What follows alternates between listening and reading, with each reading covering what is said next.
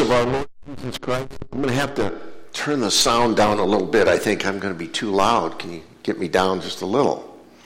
Maybe not. Okay, well, I'll try to talk softly.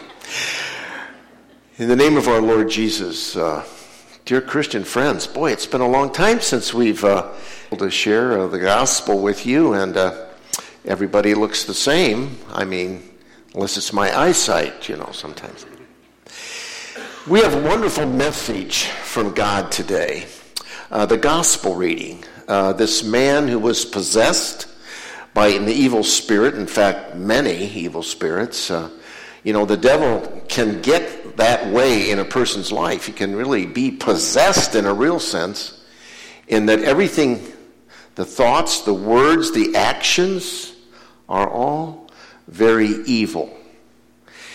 And possibly uh, you have known folks who have seemingly just been all about evil in their life. So, demon possession, being possessed by Satan, totally under his control, yeah, that does happen and continues to this day. The theme I've chosen is a very simple one What's your story? Everybody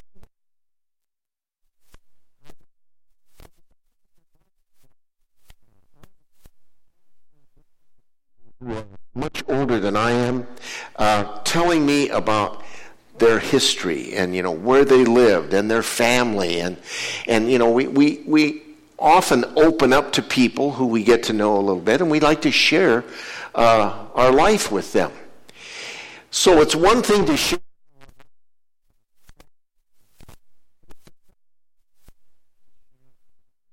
Life. I wish we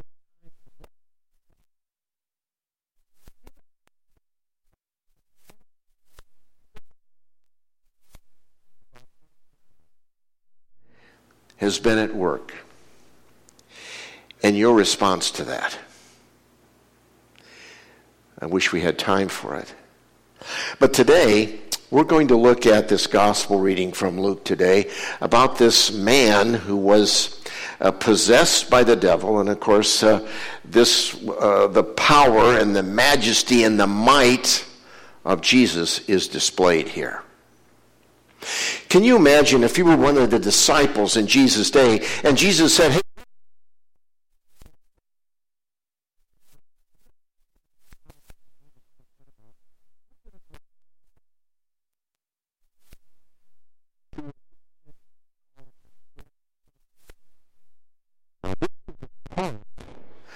of the area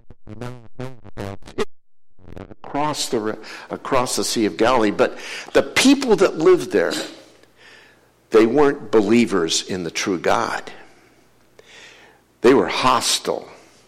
The disciples, I'm sure, heard all kinds of stories. I mean, hey, you just don't go over there. Uh, have you had that experience in your life where you might tell your children, you know, just don't go there, don't, don't be involved with those people over there because the people are not good? And Jesus said to the disciples, We're going to a place that you're not really going to feel comfortable about. Well, I imagine those guys were just fit to be tied. I don't think they were, they may have got a little upset stomach, you know. They, what are we going to meet over here? These people are wild people. We often have to take risks in life. God really pushes us forward. We find ourselves in places and locations and situations people, and we've heard things about them. Why would God want us to be next to them? Well, God has a purpose and a plan for everything in life. Nothing happens by accident. Nothing is just, you know, we're lucky. No, God has an eternal destiny that He's mapped out for each and every one of us, and we're just hanging on to that.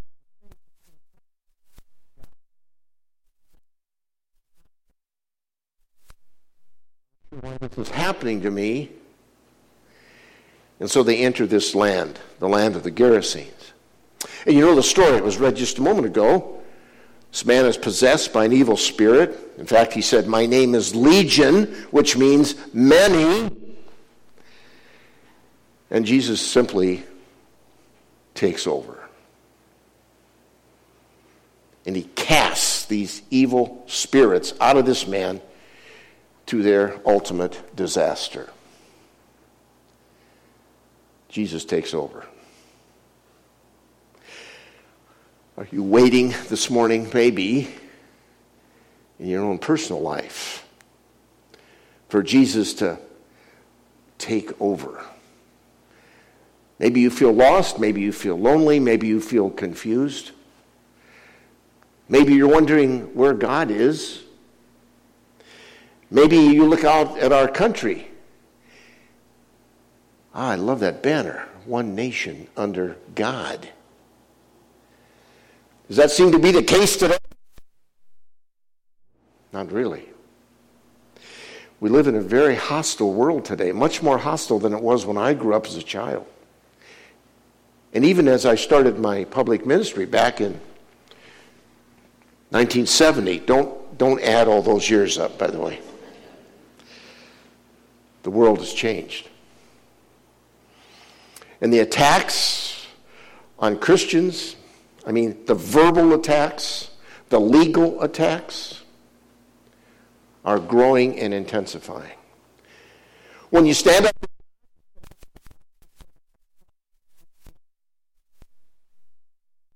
well, be ready because you're not going to get a very good response.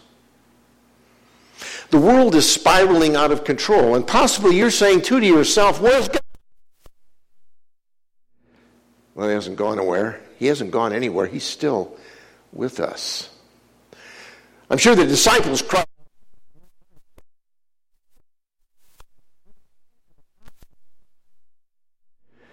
But God had a purpose twofold. First of all, to demonstrate the power all powerful. Satan, yeah, Satan has power, but not over God. If you imagine Satan, the devil,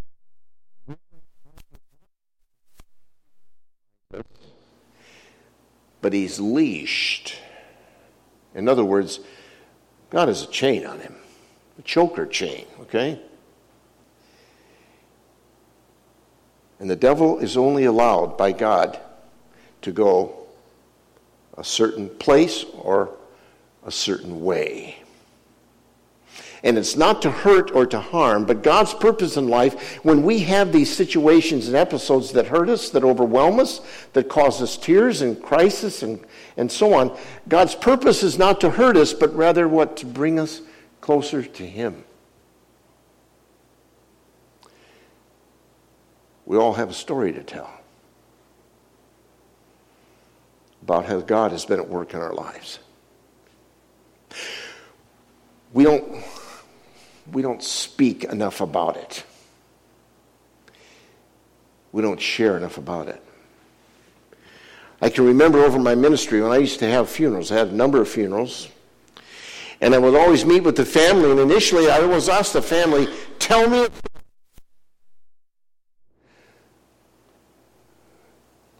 I didn't always hear many stories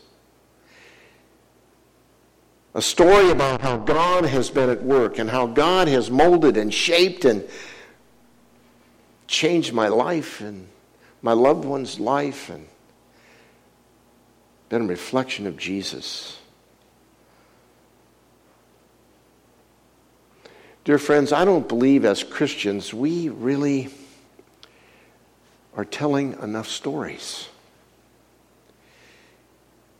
And the world needs to hear the stories about God and His work in us. You know, this Sunday we could really call a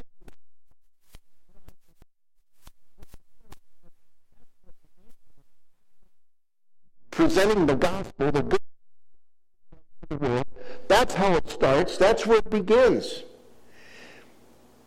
You don't have to be an expert or all knowledgeable of the scriptures. I mean, that helps to know some scripture, obviously.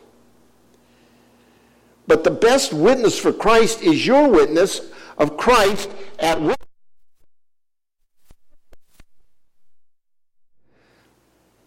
And the best opening door is when someone says to you, How did you make it through? How did you get through that? How did you deal with the, with the death of your loved one, of your child? How did you deal with losing a job? How did you deal with that, uh, you know, that divorce? How did you deal with the dysfunctioning that's so common between people today? How do you deal with it? How do you live with it? Well, it's certainly not by. We've all tried that, you know pretty strong. It's not by our own strength, it's by the great.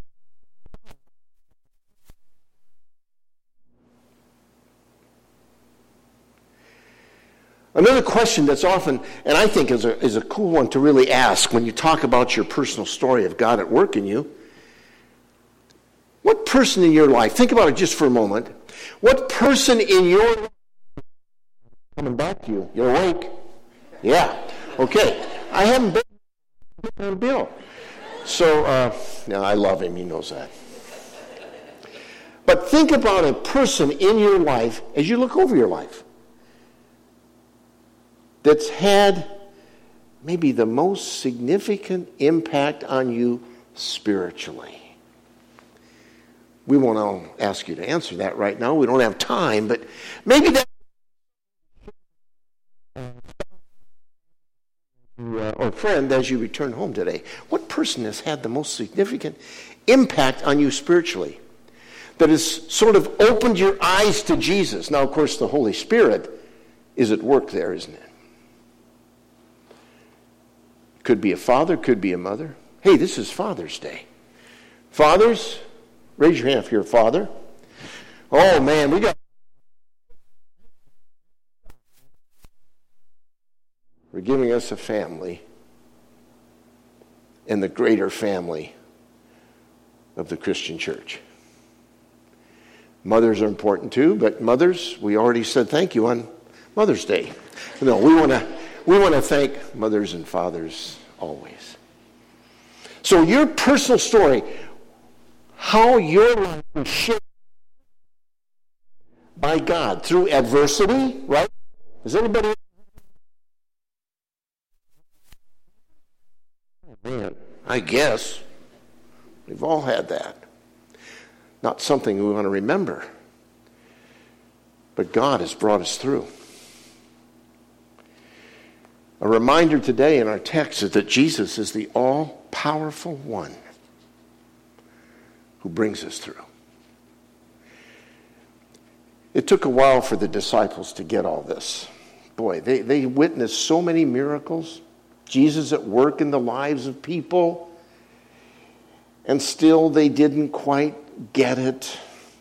That he was the Son of God with power. That's what the gospel, that's what the good news is all about. It's the power of God unto salvation. And there's still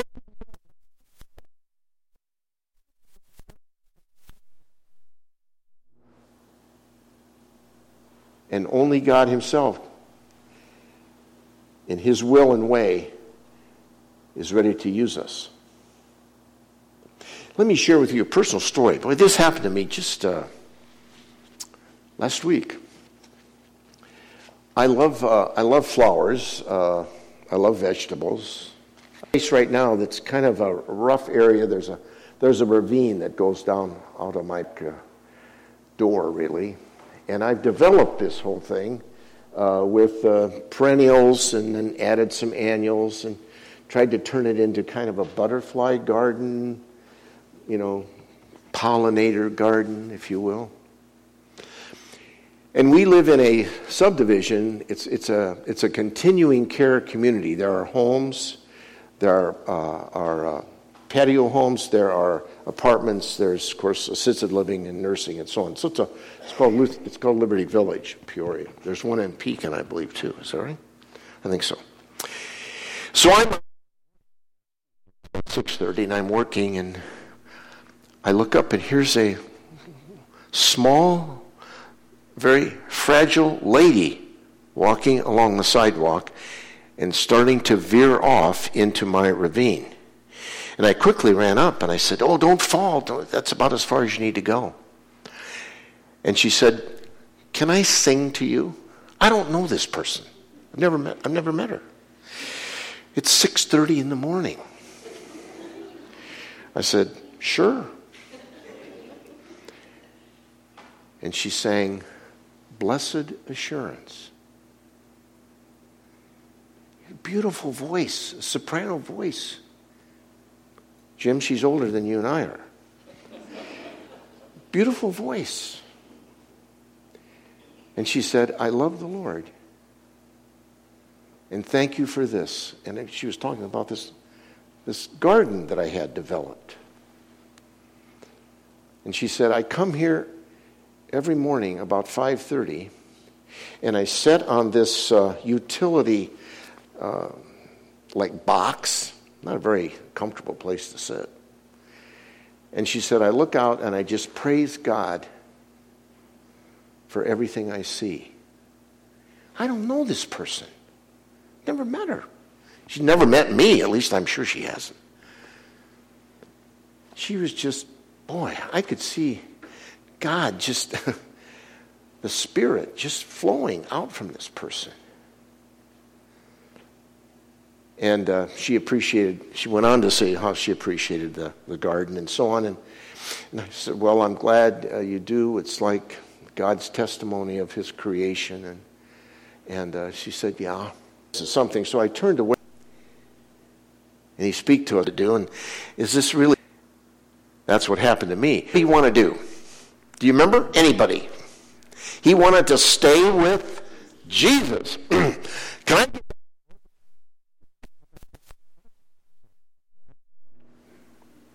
But he wanted to be with Jesus. He wanted to. It's like, hey,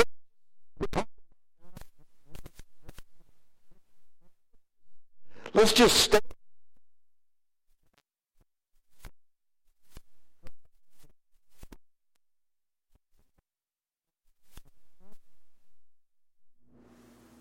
But wait a minute. I got to go back home. I got a job. This man was so overwhelmed by God's power and deliverance, he wanted to be with Jesus. What did Jesus tell him? No. What he was really saying was, I'm with you always. But there's work to be done. And I want you to go where? Back to your home. And what were the scripture words? Go back to your home and tell of the good things that God has done in your life. He had a story to tell. Boy, if there was a person who had a story to tell, you heard the story about this guy. I mean, he was running around, no clothes on. He was chained. He was uh, pushed. You know, nobody wanted to get near the guy. And now he's healed. He's spiritually healed.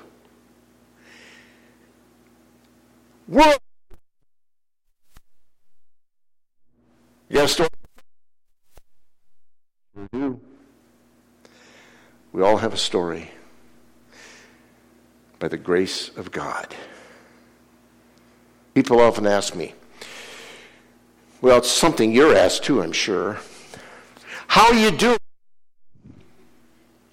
Ever get asked that question? How you doing? Or how things going?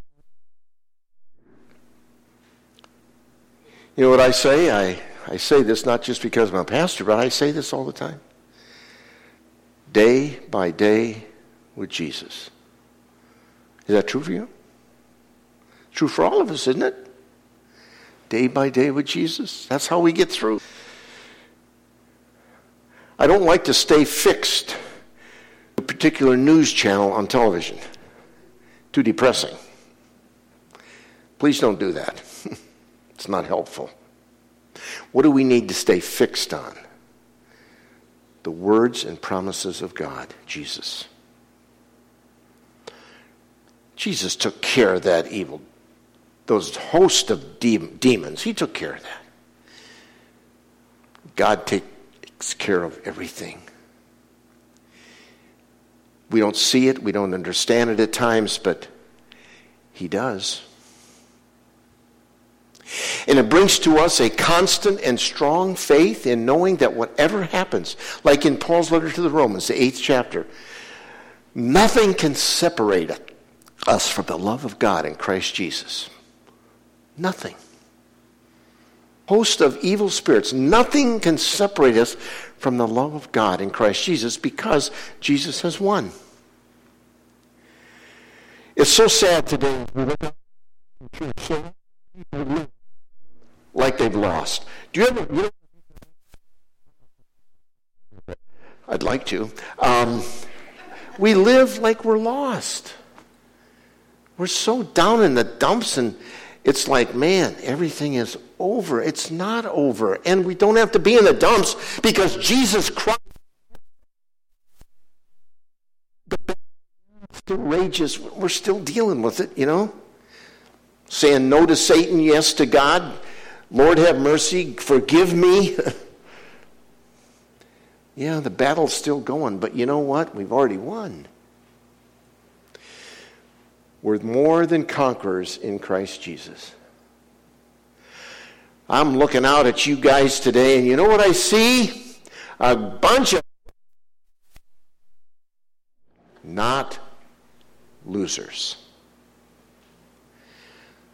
By God's grace, let us live our lives and share the story, your story of God's love and the peace that you have and the best. Yeah, the best is yet to come. Amen. Amen. Amen. Thank you, God, for your victory in Jesus for us. I can't wait for you guys to take off out of here today and in this coming week, tell your story. The old, old story. Remember the song? I love to tell the story of Jesus and his love for me, for you. Amen.